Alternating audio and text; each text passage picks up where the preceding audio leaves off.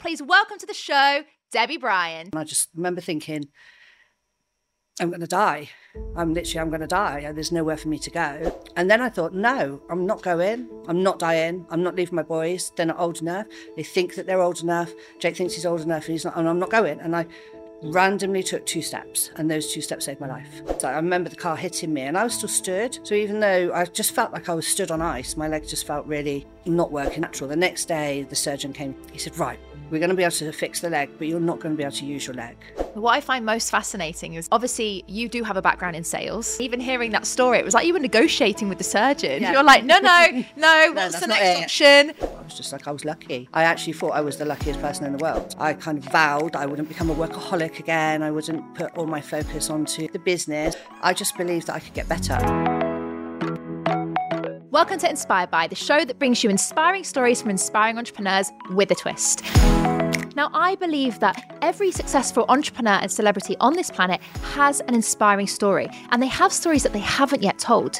Not because they don't want to tell the story, but because they haven't been asked the right questions. So, my job on the show is to ask the real questions so that you get the real answers. Now, with that in mind, let's get started.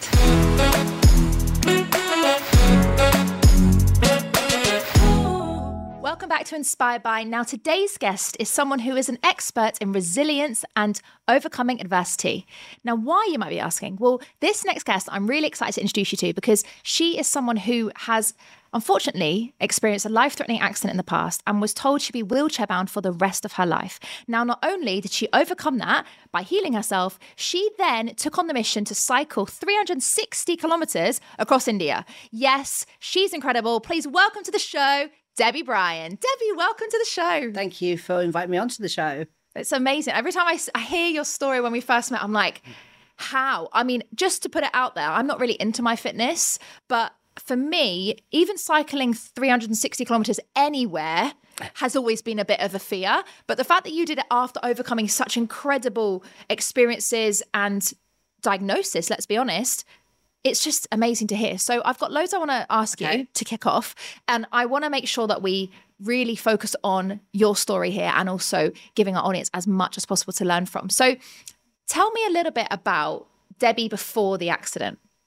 So Debbie, before, before the accident, had a hair salon in a gym. So I was in David Lloyd and Next Generation. So my salon was in a gym. I'd just taken over from my business partner, just relaunched my salon. Um, got you know on a shoestring realistically. I went to body pump four times a week. I cycled to work. I um i'd done a little bit of running. I wasn't brilliant at the running but we were busy. So you know everybody that i knew was either going to a class been to a class running a class or skiving in my salon because they didn't want to go to their class. So my life was very very gym orientated. I wasn't I wasn't like a skinny little thing by any means. I was trying, you know, I've been trying since I was 14, I think. Um, when I actually looked okay. Didn't know about it.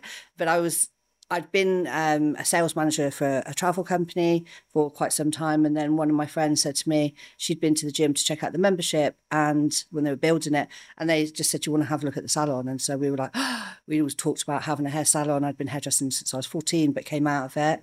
And um, and I couldn't say no. I loved, loved, loved my job, my sales job. Um, you know, I 40, 50 home workers in my team, selling a million pounds worth of holidays. If we had a meeting, the meeting would be in Marbella because all the managers were at home. So it's as easy to to fly us to Spain as it was to fly to Stoke, much more glamorous. Um, and I always thought that was the job for me. And then when she asked about the hair salon, I just couldn't say no. Like impossible. Just just she was like I was going to get a Beetle, and when we got successful, and I thought of her driving past my house with this Volkswagen Beetle was just no. I just honestly, it's, it was so mad. It was just something that I couldn't resist. So, um, so before the, that, I, I obviously I'd had the salon. We'd, you know, we would get um, like go to body pump. I'd get ready before my last customer. So mm. my last customer would come in, I'd be all ready, cut his hair quickly, lock the door, run out to body pump, come down and sweep up at eight o'clock. It was such a Wow. it's just something that we really loved doing and was really passionate about. So I guess afterwards was a was a real shock. Yeah, of course. And so it sounds to me that you were very physically active. It mm. was a very go, go, go. And also, you know, business is in your blood, is Yeah. clearly. So there's a lot of resilience that comes with that as well. Now, we are going to go deep into adversity and resilience and what you've learned from the accident. But tell us what happened. Like, what changed? What what changed with me or what happened on the accident? With the accident. With the yeah. accident. So it's a very bizarre story to be honest, and it's one that I there's no reason that it should have happened, but it just did. So we I bought a car, um, and I bought a car from eBay. We'd had company cars, and um, I just wanted to have a car that we owned and didn't have to worry about mileage. So we travelled to get this car, um, bought the car, drove it most of the way home. My husband drove it most of the way home, and it was really like what we call my dad's a car dealer, an old banger. Like it really, really was an old banger, like seven hundred quid car with some flowers and a little rooftop. Um, and we had been given this company BMW. So at the services, I stopped and said to my husband, Look, you drive the nice car, go and pick the kids up, and I'll drive the other car because I chose it. So I felt a bit guilty. So we got back onto the dual carriageway and the car just lost power. And I obviously was in the wrong lane and it just nothing, no power to the car. And I was like, oh, okay. So I got it to the side of the road. Got to the side of the road, wasn't really a proper hard shoulder. There was a half hard shoulder, and it was January. So I parked um, off the road, but just, but I was fine. Um, I rang him and said, I don't know, maybe it's run out of petrol. So obviously we were in tandem at that point. So he just went to the petrol station, bought a can of petrol, and then pulled up behind me, about two car lengths behind me. I remember being really irritated because he was too far away. I was like, um, so I jumped out to go to the petrol cap. I had no idea how to open the petrol cap. I just bought the car. Um, so I just thought, well, press it or something. And a car went straight into the back of him. Like for no reason, he was off the road, and the car went into the back of him first of all, and shunted this BMW forward. And and I remember looking and thinking, okay, that that's just shoved the car. But then the car didn't stop. It just carried on coming. It curled round the side of the car to where I was, and was coming towards me, where I was stood, and this side was a dual carriageway, and this side was where I thought the car was going, and I was stood by the petrol cap, and I just remember thinking, I'm going to die. I'm literally, I'm going to die. There's nowhere for me to go. Um, and then I thought, no, I'm not going. I can remember this in my head, right? No, I'm not going. I'm not dying. I'm not leaving my boys. They're not old enough. They think that they're old enough. Jake thinks he's old enough, and he's not. And I'm not going. And I randomly took two steps, and those two steps saved my life because wow. the car hit where I was stood. So, oh my god, I'm um, getting shivers. I obviously didn't notice that. I remember the car hitting me, and I was still stood. So even though I just felt like I was stood on ice, my legs just felt really like not working. There wasn't all blood and gore. My car went. It went across the two lanes into the central reservation. That's how hard he hit the car. Um, and then it hit my shoulder and it spun me around. And I remember falling onto the ground and then looking up, and I was in the dual carriageway. And I was like, oh God, I'm going to have to move because now I'm really going to get killed. So then I had to crawl to the side of the road. And I got mostly to the side of the road. My husband couldn't get out of the car. He, um, when he, all the central locking had gone on. So when he eventually came, he was shouting across the road to where the car was and not where I was.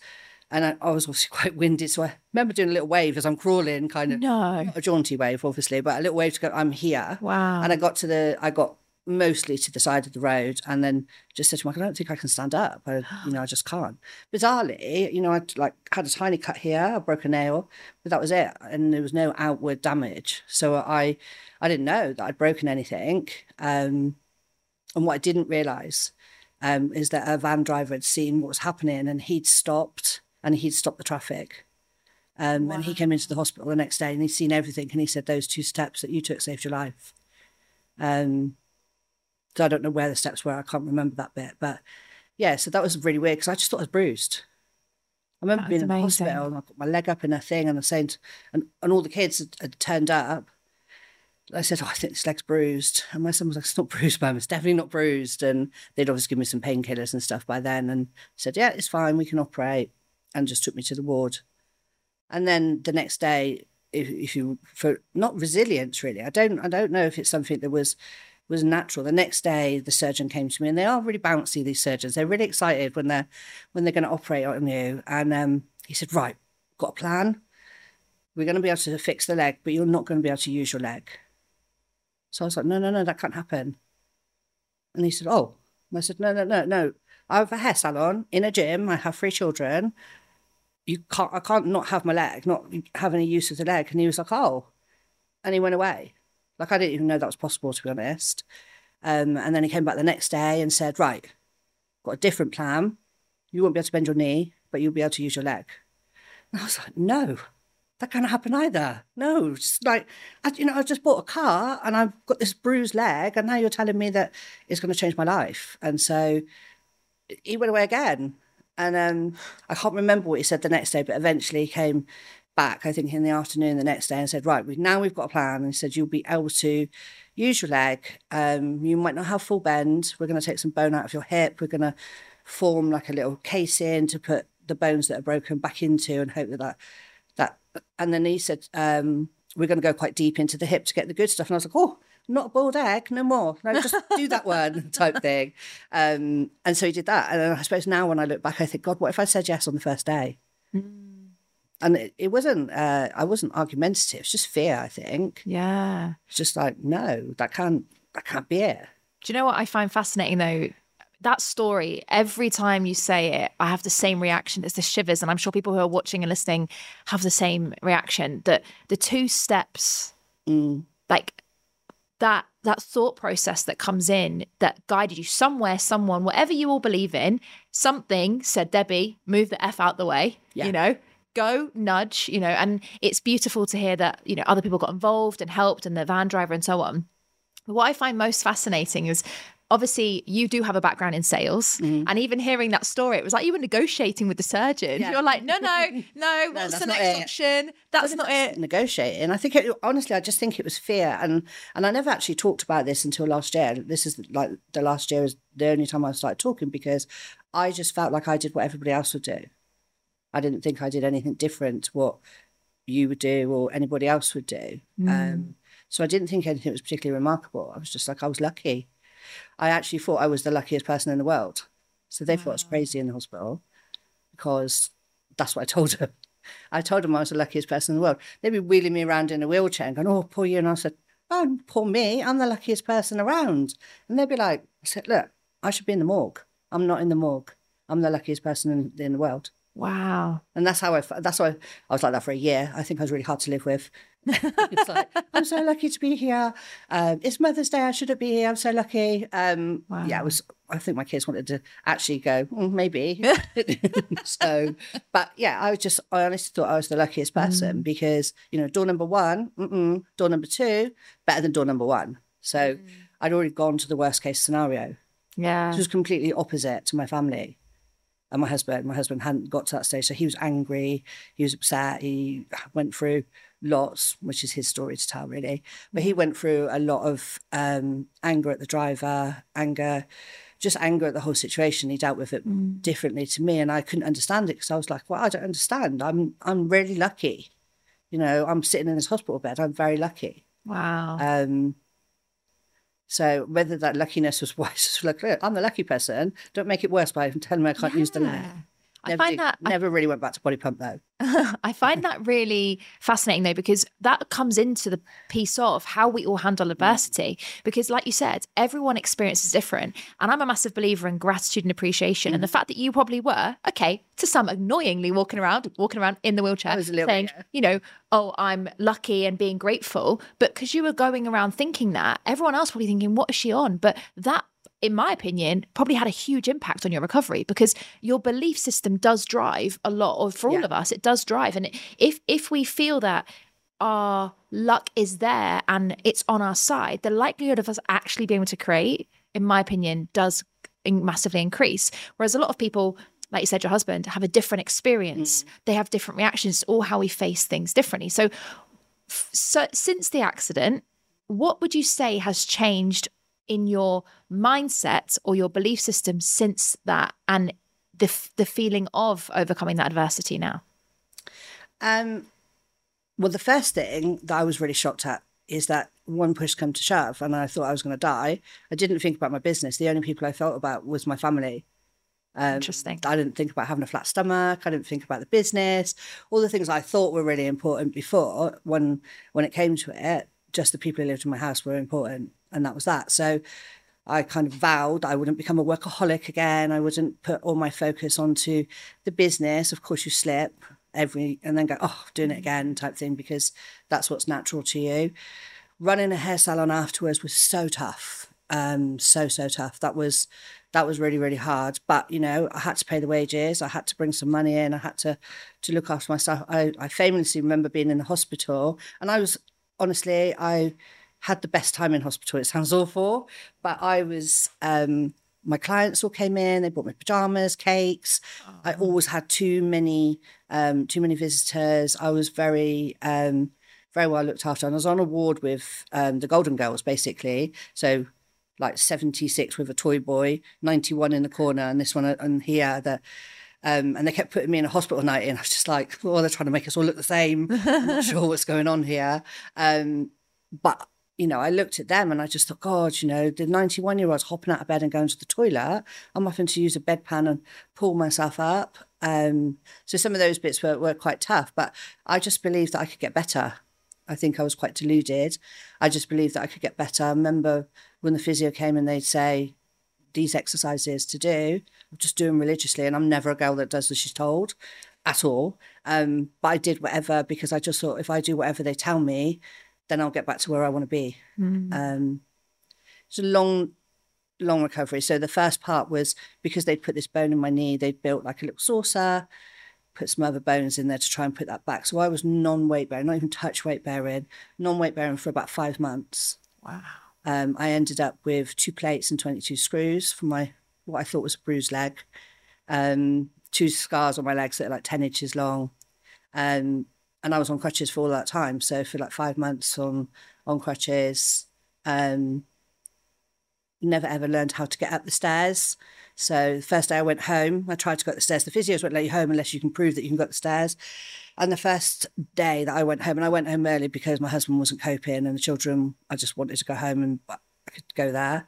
So I said to my, um, they took me round, and I couldn't do because they made me walk to the physio, and it was really you know, big swollen leg. And um, so they sent me back, let me have a sleep, and then bought a wheelchair wheelchaired me round to the physio, let me do the little bit, and then was like, "Yeah, you can go home." So the first time I went to go up the steps, I fell on my foot. I just fell, so I fell backwards, stood on the leg, and then after that, I was kind of lost my bottle a little bit. So I went up on my bum for a long time. I had great upper body strength. I'm telling you, if you want to get them bigger wings on, yeah, you know, blessings. Um, so yeah, I went up on my bum, and there was one time that we went to see Take That at Wembley, and I tried to have a conversation with the ticket people to say, "Can I sit somewhere else apart from where my seat was?" And they were like, "No." I, said, well, I have to go on my bum to get up the stairs. And they were like, hard luck. So what I did, um, so I suppose this comes under resiliency. What I did was I um, Googled all the CEOs of Wembley and um, or Ticketmaster, one of the two, and got a guy and I emailed him and said, can you help me? And he rang me and he's like, where did you get my email address from? It's on the internet. And he arranged for me to have some tickets and they had a, a disabled seating thing. But I was just like, no, this I know there's a, there's a possibility. So mm-hmm. somehow someone has to help me. I love that. So um, yeah, I'd forgotten about that. That's so. fantastic. And I think you're right, that is resilience. And with part of it, I'm a massive believer in if you don't ask, you don't get. Mm. And it's the some would say audacity, I would say courage to actually go, okay, this is the problem I'm being told. How do I fix that? a lot of people would have just accepted it. Same in the first example you shared. The surgeon came in and said, Debbie, this is what I'm going to do. You didn't accept it in the same way you didn't accept it. I then. don't really believe that no means no. Um, and I don't mean that in a creepy way, but I don't really believe that no means no. I just think it means find another way. Um, and I and I only just realised. So I've done quite a lot of self work in the last year, and I've only just realised where that came from. And one, uh, myself and my sister were quite small my dad said no to everything. So we wanted to go to a school disco, to say no. And then my mum would work on him, and so all of a sudden these satiny, shiny shirts would come and we'd go to the disco. So I realised that actually I was asking the wrong person. I needed to ask her, mm. and then she would work on him, and then the no would become a yes. And so I think like that's then gone through my whole life to go, mm. you're asking the wrong person. There's a yes here, or there's yeah. another way. You just need to go and ask the right person. That's incredible. Um, yeah, she doesn't know she's to blame for that. so tell me then, obviously, we're talking a lot about adversity and overcoming it. I see there's still a bit of a gap to the story. So you've overcome this incredible achievement, and the fact that you are sat here today even is amazing. Where did you then, in my head, get the marbles to go, do you know what, Chloe? I'm going to cycle across India. Like, where did that come from? Where's the the drive or the passion for that? Well, I tried I tried lots of things to get back to being myself. Um, I had to go and see a lot of surgeons because obviously it was a car accident and they wanted to assess where I was and um, and I thought I was getting better. So I thought I was doing some all the exercises and I was doing what they told me to do. And I thought, you know, eventually I'm going to get back to where I was, exactly where I was. So about a year after that, um, I saw a couple of surgeons, a really big guy up in London that like no one gets to see, and they just said you're going to be in a wheelchair at 55, and and I was so shocked. I was so yeah, 55, you're going to be in a wheelchair, and there's nothing you can do about it. And I just thought, okay, I'm again, I'm talking to the wrong person here. That's for normal people. That's not for me. You know, there's some people might do, and and I understand realistically is that they have to give you the worst case scenario because that that is a possibility, and it still is a possibility. It still will will be a possibility at some point. So I guess the my friend had done a big ride in Brazil.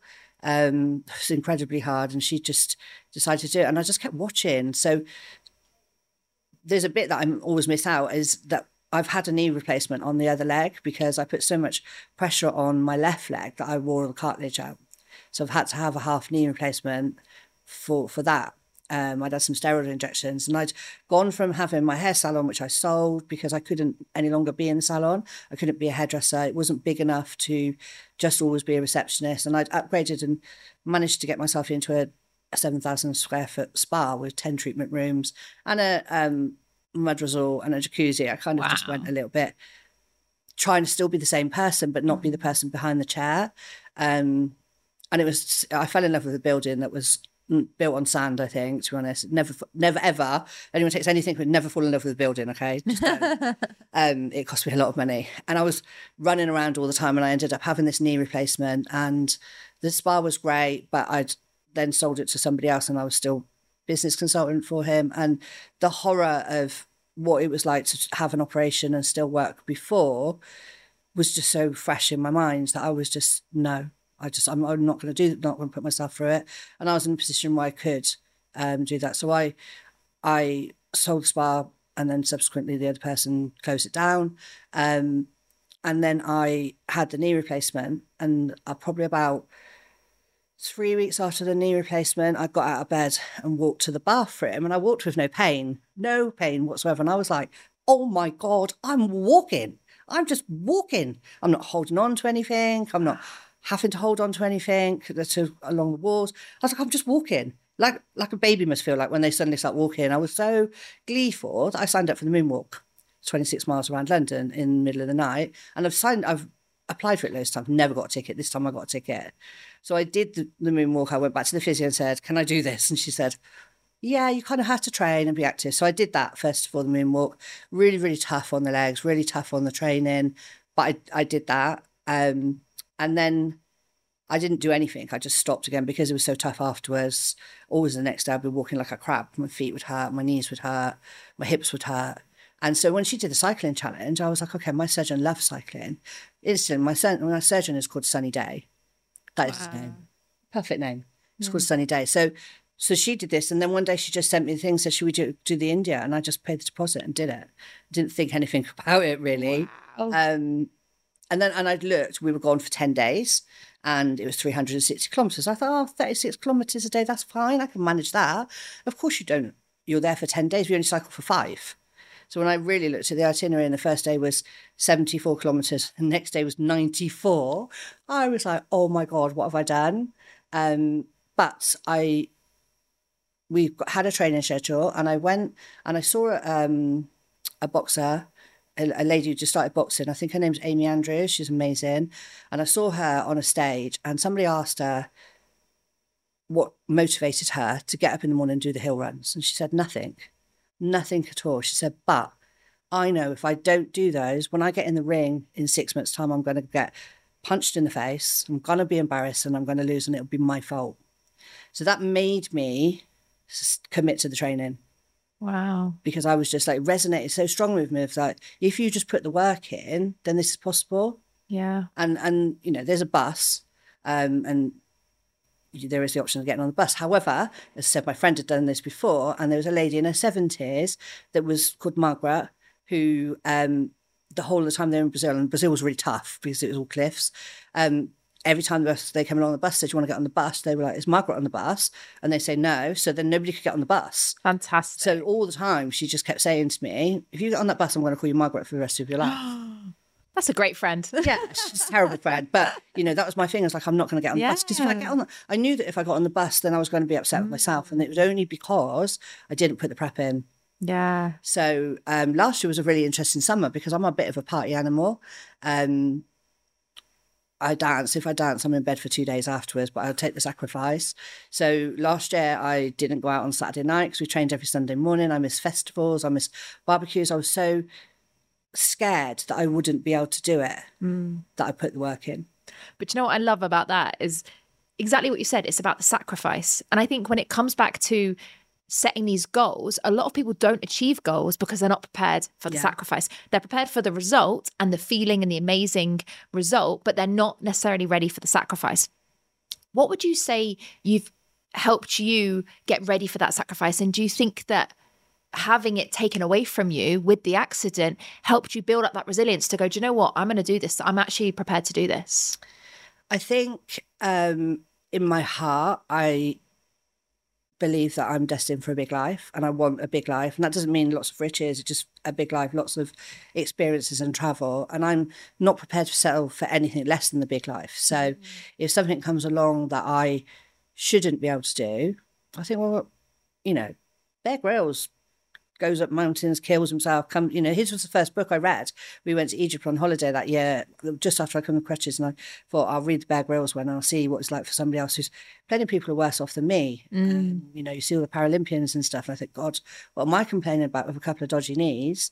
So I just don't believe that anything's out of bounds for me. So if I want to do something, I just have to work out how I do it. Yeah. Um, and I suppose that comes from the business head of like, what do I, you know, when I when I took on that great big spa, I put a piece of paper through the door to the landlord because I couldn't find it where, where it was, and um, and he rang me and I negotiated this this amazing building. It was amazing, and it just wasn't built properly. So.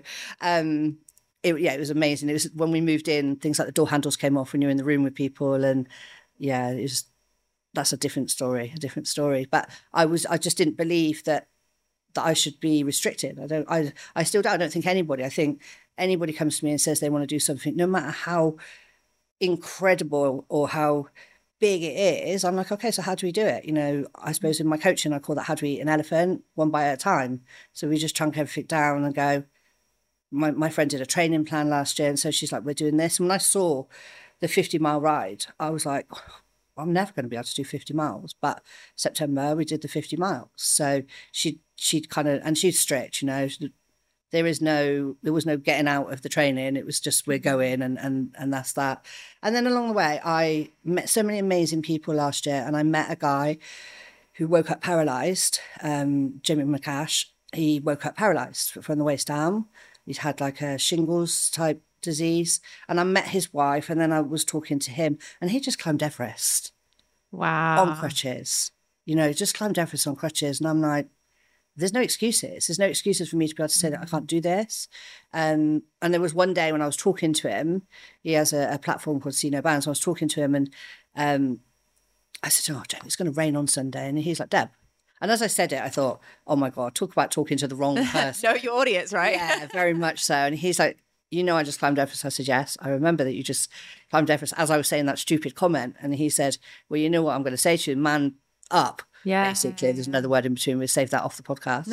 um, and I was like, so on the Sunday morning when it was raining, and I looked out the window and I was like, okay, I'm not going to get away with this. So I found a cagoule thing, um, like one of those, they gave it to us in Jamaica at the, um, I remember the, the run place, Appleton, that's it. And they give it to us so if we were walking around. So I found that in the cupboard and I put this great big blue um, cagoule on and I cycled. So I went back to my friends, I was looking like, I don't know what. but you did it and did that's that's the key thing right so everything you've shared debbie is so proof why you're the expert in resilience and you're the expert in overcoming adversity so based on everything you know now from your accident from doing such amazing things what is building resilience to you it's just not giving up. It's just not giving up, really. If you, I, you know, I, I also think if you want something badly enough, you'll do it. If you really, you know, if you really you can do anything that you want to do mm. if you really, really want to do it. If you don't really want to do it, you just think, oh, I should do that. That's never going to happen. But if you just think, you know, I paid my deposit, I told people I was going, um, I didn't tell people so much in the beginning, and I didn't have any sponsorship in the beginning. And then people were like, "Oh, you should have sponsorship." So then I decided to raise money for um, a local radio station that deal with autistic children. And there's a guy, there's a guy there who, um, you know, he can only use like one finger and one thumb, and then he's using ten-year-old equipment. So I was like, okay, I'll, I would love to raise the money for someone who's not as lucky as me. Wow. Um, and that's what I just think. I still think I'm very lucky. I think I am just a, a lucky person. I have one thing to say. I think we're going to run out of time at some point. But the one thing I wasn't lucky with was with my cycling kit. So I'm not a cyclist and I'm not massively sporty. So my friend kept saying to me, get the cycling shorts, wear two pairs. So you got they have like padding to save your bottom. Um, and so I had a pair and I thought they're okay. And then all I worried about when I was ordering another pair off Amazon was was the comfort factor. So I put my new shorts on and I cycled over to her and she said, um, she said, those shorts are quite see-through, you know, the new ones. She said, I can see your tattoo. So I was like, oh, okay. Pulled my t-shirt down, carried on. I thought, well, that's odd. But they were really comfy. So I continued cycling with those shorts or the other shorts or whichever ones I had for months, for hundreds of miles around the Cotswolds. And it wasn't until I was ordering my kit to go to India, and you have a bag for every single day. And I ordered some more shorts, and they were more see through, like a proper mesh. And I realized that actually they were underwear.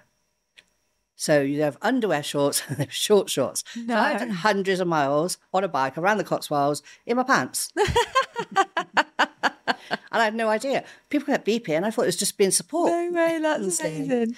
So yeah, so pants were just like you know that's the thing that was was the problem. Yeah. But you learnt the lesson, and that's the key thing, right? Learned the lesson, put some leggings over the top. but then your you know your clothing behaves differently when you're in India. So you know it's hotter, you're sweating, um, and they move. So I, I like my most memorable part of India is not when we cycled across the rocks or when we cycled across the sand that everyone else had to get off and I did. Um, was when they rolled down and I was cycling past some boys that had come out of school and they chased me through the village laughing. And I just was pedaling and trying to pull the shorts back up again.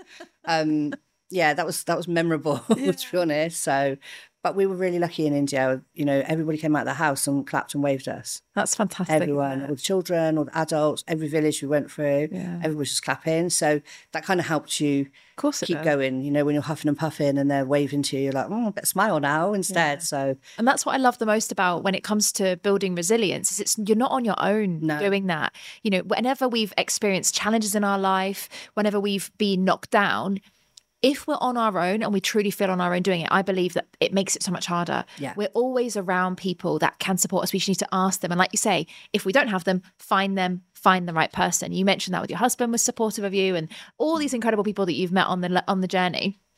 I'm curious from your perspective. Obviously, we're here to talk about inspiration. Your story is so inspiring; it's unreal. Who has inspired you on your journey through this this interesting phase of your life? Um, it's a hard one, really, because I can only really remember who's inspired me. Now, I have to say, my friend who, uh, who had done stuff and forced me to get on that bike, and you know, she she nothing stops her. So she's you know she's a very inspiring person. She's done bike rides and, and signed up for all sorts of things since then, anyway.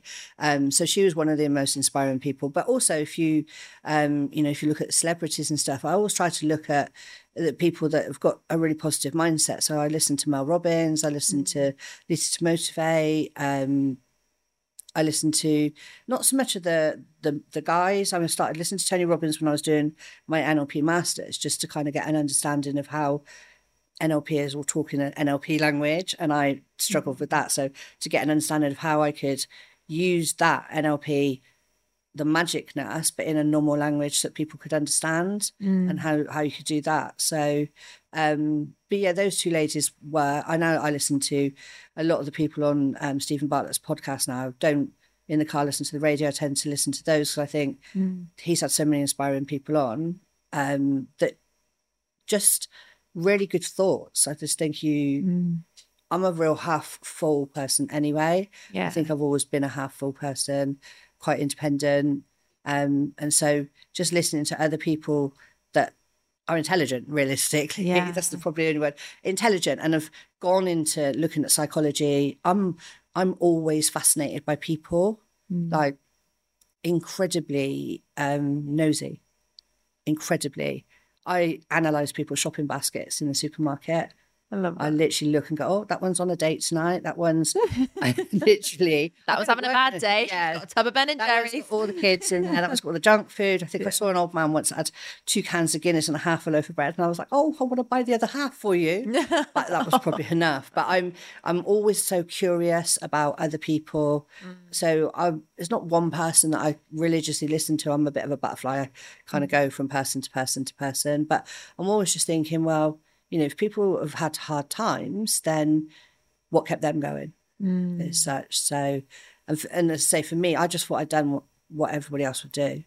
Wow. I didn't think that I'd done anything that was inspirational, or I just did what I needed to do to survive. Yeah. Realistically, survival's such a powerful Mm. perspective as well. I think when when survival is challenged, I believe that's when our true genius juices passion really comes out because there's no other option Yeah. right? You mentioned steven bartlett there and i've followed his podcast for years. I find him very inspiring as well so it's Mm. funny you mentioned that. And he's had some incredible guests on his show. What would you say has been the biggest takeaway you've had from listening to some of his guests or some of the inspiring people that you've listened to Oh, I loved the. Um, so I used to listen to him when I was cycling as well. So when I cycled with my friend, I didn't, but when I was cycling as well, so they're two hours. So when you're training, it was actually quite good to just have like one earphone in and and something to just distract you. So I've listened to lots of them. Um, and I think it's is it Mo Gawdat, the happy guy. Yeah. I listened to his, and and he was just like, you know, there's just four four things. And the other thing was that he parked his brain. He, he parked the the self chatter, and would just go, I can't talk to you right now. I need you to come back at six o'clock. And and I think that's one thing that I probably do is I'm I'm very good. When I had the salon, we call it show legs. You know, hairdressers are very very resilient. If you're ill, hard luck. Um, you know, I've had hairdressers and beauty therapists, and beauty therapists tend to be, I'm sniffing, so I can't do a massage. Hairdressers will, you know, we just go in and power through, um, and just, you know, if you've got a cold, just take five Lemsips until it works, and then you just carry on. So it's something that's already in that industry, I mm. guess, is that you, the show goes on. If I was having a row at home, if I was having a problem at home, got to the salon door, that came away. That was just gone. Mm. It was like being on stage to a certain extent. So I think that resilience was already there. It just wasn't there on a personal basis. It was there to mm. say, right, I have to do all this for these other people. So I suppose I've just got more selfish. Definitely in the last year, I've got more selfish, brilliant hugely selfish. And that's often a negative for a lot of people, you know, being selfish. I remember when I first went through my clinical depression years ago, I remember saying to my therapist, I can't say that when she was encouraging me to put boundaries up. And I said, I can't say that. I'm uh, that'll be selfish. I can't say that. That'll be selfish. And I was like, she, she, it felt so alien to put myself first. Yeah, now, it's interesting that when you say that, it's like you were doing it in your professional life and just getting on with it. But actually, it was the personal side that the resilience wasn't there. Mm-hmm. So, question for you, Debbie Are we born with resilience or is it something that we can build on and create? I think you build and create. I mean, when you're born, you'll, you know, you can't look after yourself. So you can't be resilient realistically. We're not animals that have to run in the forest as the minute that we're born. We're we're nurtured and looked after. So I think, you know, things just have to happen for you to suddenly get a little bit tougher. Um, I grew up in a in a very like nobody was an entrepreneur then. Um, but we grew up in a house where um, my dad sold cars. They sold anything, anything.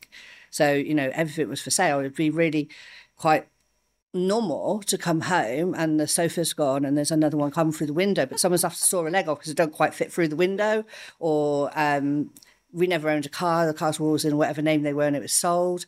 I come home from school one day. I think I was about eight years old. It's my first very successful sales story. Um, and the TV, so somebody was walking out the door with the TV and they'd bought our TV.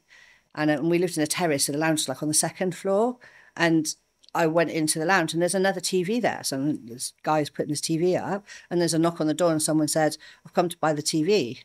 And uh, my dad had bought 12. He'd got 12 in a deal. He'd sold a car and they part paid in his TV. So all 12 TVs. And my mum just said, Oh, Deb, show him how to use the TV. She said, I don't watch TV because I've never seen TV before in her life. Luckily, it was like four buttons, channels then, and, and a little switch that you did. So, yeah, all the TV's gone. But that was just a normal day. It was a normal day to for things to be sold or odd things to happen, just odd things to happen, I suppose. Um, I grew up with car dealers; they're odd anyway. Um, quite normal to see them hanging from the ceiling or hanging from the door frame or anything. So we, I grew up in a world that was was not very very traditional, I suppose, and so maybe that gave me some resilience of maybe more looking after yourself and making sure that I was okay, that I I did stuff because there was um, a level of independence. But in all honesty, I suppose. I mean, I my first job I was fourteen. The day I turned fourteen, I walked around the town in Swindon and asked every single person if they had a job for me, and the, the last one, a jean shop, gave me a job, Wow. um, and then fired me two weeks later because they said I was too helpful. I was trying to sell people the jeans, and they didn't want the jeans sold. They wanted to just wander around, and then that's how I got a job in the hairdressers after that. Um, because I was just determined to to get my own money and, and be independent. I suppose I left home at seventeen, so I think that's also a really powerful connection, though. From my experience, I do believe that resilience and independence are connected. Yeah. Because a lot of the time, if we are codependent on other people, we don't have a need to build resilience. Because I think a lot of what we experience when we're ch- growing up, similar to yourself, you know, what was normal to you, some people are going, really? Like that was your life? That builds the resilience because you have to be independent. You learn independence. And if often we don't have to learn it, we don't need to learn the And resilience. also, I suppose we actually expect the unexpected. You know, somebody else might freak out that their TV's gone or that their parents have gone to Bulgaria and sold all of their clothes and come home with an empty suitcase because they have great clothes in Bulgaria, so they sold them all. Um, so I just took that that was normal. So when I went to Jamaica and somebody wanted to buy my backpack, I sold it to them because I was just like, well, that's what people do, isn't it? That's normal. So I think if you have a bit of an unexpected life, you do be a little bit more on the ball. What's going on? Am I okay? Is this okay? Um, my I suppose my resilience actually is, and I don't always share this, is it came crashing down last year because I was a very very fast paced coach, and I got to ah, a great life, honestly. Like you know, everybody wants to be the 10k coach. I smashed that, but do you know what I did when I did the 10k coach was I was like, I'm going to be a 15 one now. I'm going to be a 21. I the bottom, the top of my mountain was the bottom of the next one. I was just always nothing was ever enough, and I'd got to this stage, um, and part of the cycling thing was that I, I couldn't do what I could do before. So much as I thought I could do what I could do before, I was in a gym. I didn't fit into my life at all. I couldn't go to the classes. They'd wheel me in for coffee and then come back out again. And that was really, really hard, which is why I moved out to a different salon and came out. I tried to carry on for about a year. I ignored what they said. And then I've never had a bad back in my life. And my back went, I couldn't, going back to not walking, pains in other places, and it frightened me. And I just thought, oh my God, this this is going to be what I'm going to do. So I started to work on the business, which should do anyway. Not the best way to learn that lesson, but it is true. On the business, not in the business. Um, and I don't advocate anybody's going to break a leg to do that. Find an easier way. But I, what I did when I started marketing the business and, and doing the business, business got more successful. So I got lots of praise for this more successful person and lots of praise for the business side of it. So the physical Deb, who was the body pump person, was a cycling person, I just, I thought she was dead. I thought oh, she's just gone. And she, I can never get her back. Once I realised the, the extent of what I could do, I couldn't get her back. So I built this other person and I built this business person, very hard face, very hard coach, very like go hard or go home. You know, we don't not going to sleep for six weeks, like a mini Wolf of Wall Street without the drugs. You know, um, and then just last year I'd been to Jamaica, I'd been on a retreat in um, Ibiza, I'd been on a walking holiday, in, and I just had this amazing life. And and I sat down and I met somebody who's very inspirational, and I think you should have her on your podcast, Sheena Shanti. She's a spiritual coach, and I met her totally by accident, and we started talking. And she said, "You're burnt out." You're burnt out. And I was like, no, I'm not. I'm having a wonderful life. I'm flying to Ibiza tomorrow. Shush, get on with your stuff. And then we sat down at the end of the day and had a conversation. And she she basically said, look, you know, there's a much nicer life for you if you don't keep running around and being this this tough person, this hard person. And um and she had a, another person who I was doing marketing for at the time, um, Suzanne Davis, and I was talking to her and I said to her, the trouble is, like, this is me now because this is what I've got. That other person is not there. And she said to me, um, she said, no. She said, Fat Debbie is sitting on Fit Debbie. You just let her out. And I was like, no, she's definitely gone. She said, try. And so I kind of went away and thought about it. And I was like, really? Could I just unzip the bag and maybe bring this other person out, this one that's likes to exercise and likes to do this stuff and is a little bit softer and a little bit nicer than this person who's quite hard. And, you know, um, like one of my clients would call me the procrastination police. Another one calls me a virus. You know, so I was really quite tough and almost emulating a coach that I was with at the time, almost emulating that because I didn't have my real person. I wasn't this person. Mm-hmm. So through the exercising, I managed to drag this other person out, and I took a um, took six weeks out of the business, just stopped. The the spiritual coach Sheena, she said to me, "Just stop," and I said, "What do you mean, just stop?" I didn't know how. I didn't know how to like look after myself.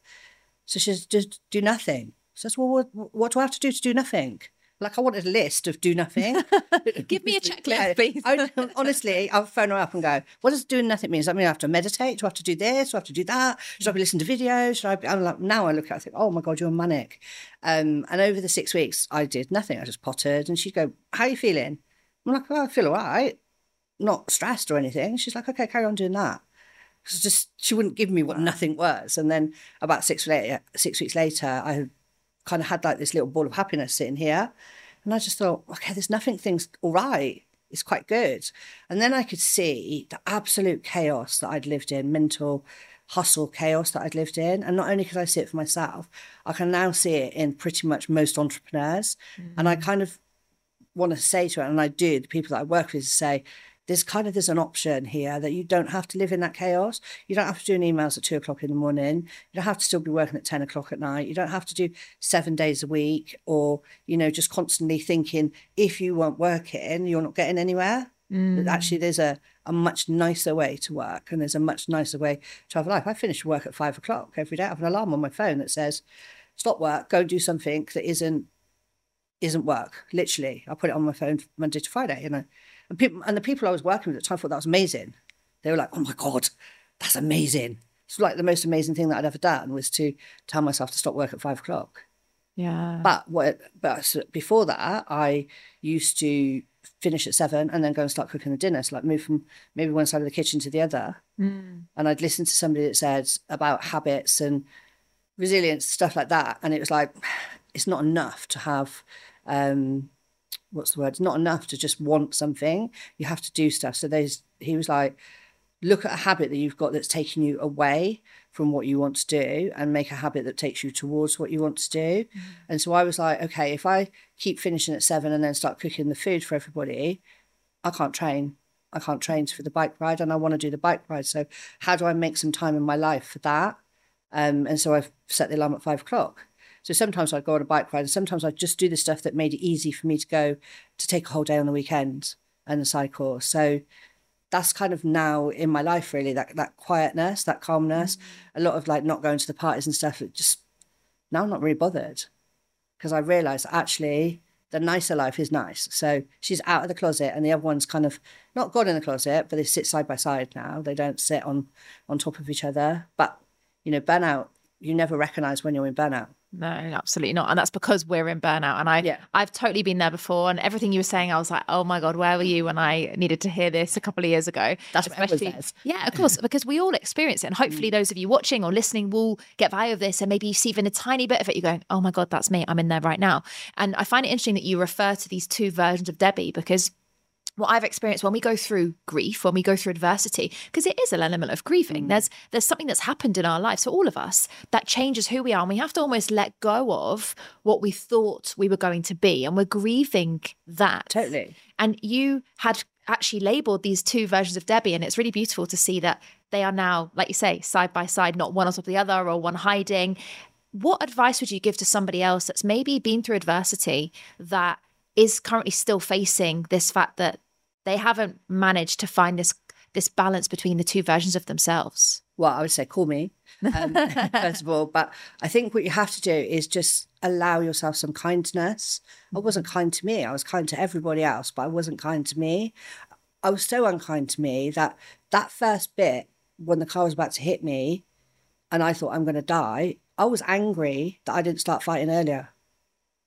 I literally could not show any vulnerability not one bit of vulnerability. And it was a protection, I suppose, of of where I was. But I was angry for 10 years that I didn't start fighting straight away. that I couldn't even give myself a break in that situation. That I mm. didn't do the oh no because I thought oh I could have done four steps. I could have maybe I could have been somewhere else. So idiot, why did you do that? Th- that horribleness to myself. No one else would even think of that, but I had that in my head. Mm. Didn't really talk about it, but in my head I was just like, damn it, you could have done better. Yeah. And so I think, I think for anybody who's going through something at the moment, just take, like, I can still only meditate for 10 minutes. Even I go on YouTube and I find a bit of music to listen to and just breathe. That's all it is, it's just breathing um, and just doing some nice deep breaths. Um, and if it says more than 10, 12 minutes, I won't even click on it. like, and I'm still very impatient. When it says the five, four, four, I'm pressing at three, just in case that makes it quicker. Um, I know it's not, but I still do press at three. Um, and just take 10 minutes to yourself, just 10. No, not like some days when I'm really busy, I put the damn music on when I'm in the shower and I try to do the breathing when I'm in the shower. But what it does is just takes my head to a different place. So what I'm saying is just switch off for 10 minutes, even if it's in the shower, even if you've got to just go and park somewhere in a car park and just turn everything off. Like they like white noise and stuff for meditation and it, and just breathe, stop your head for a minute because you'll find that that is is enough in the mm. beginning or it's enough to to kind of go oh actually i did have after that six weeks i had one afternoon that went to hell in a handcart and all i craved was to go, oh i just want to go upstairs and, and do the meditating. And i think the other thing is you have to be aware of how much you're when you're in the hustle when you're in the chaos you know what i thought was a great life wasn't really a great life you know? I had to work really hard to earn the money to have the nice holiday to have the nice meal, to be able to treat everybody else. What I was doing was rewarding myself with all these lovely things for the horror that was my day. So I was like self soothing myself with the luxury, with the, um, you know, okay, we're going to go on a, on a super yacht, we're going to go to the Caribbean. So I soothed myself by saying, it's worth it for these nice things to to have to do the tough stuff, to have to be hardworking and and I was just like, running away from my own life. You know, like you're on holiday, and and I think that's something that you have to check in. It took someone external to tell me you're running away from your actual life. You're you're having this life that perpetuates you to have to have the holiday, have to have the nice meal, have to have all that stuff. So when I stopped, I I stopped work for six weeks as well, which is like, you know, I was working since I was 14 years old, or even before, really.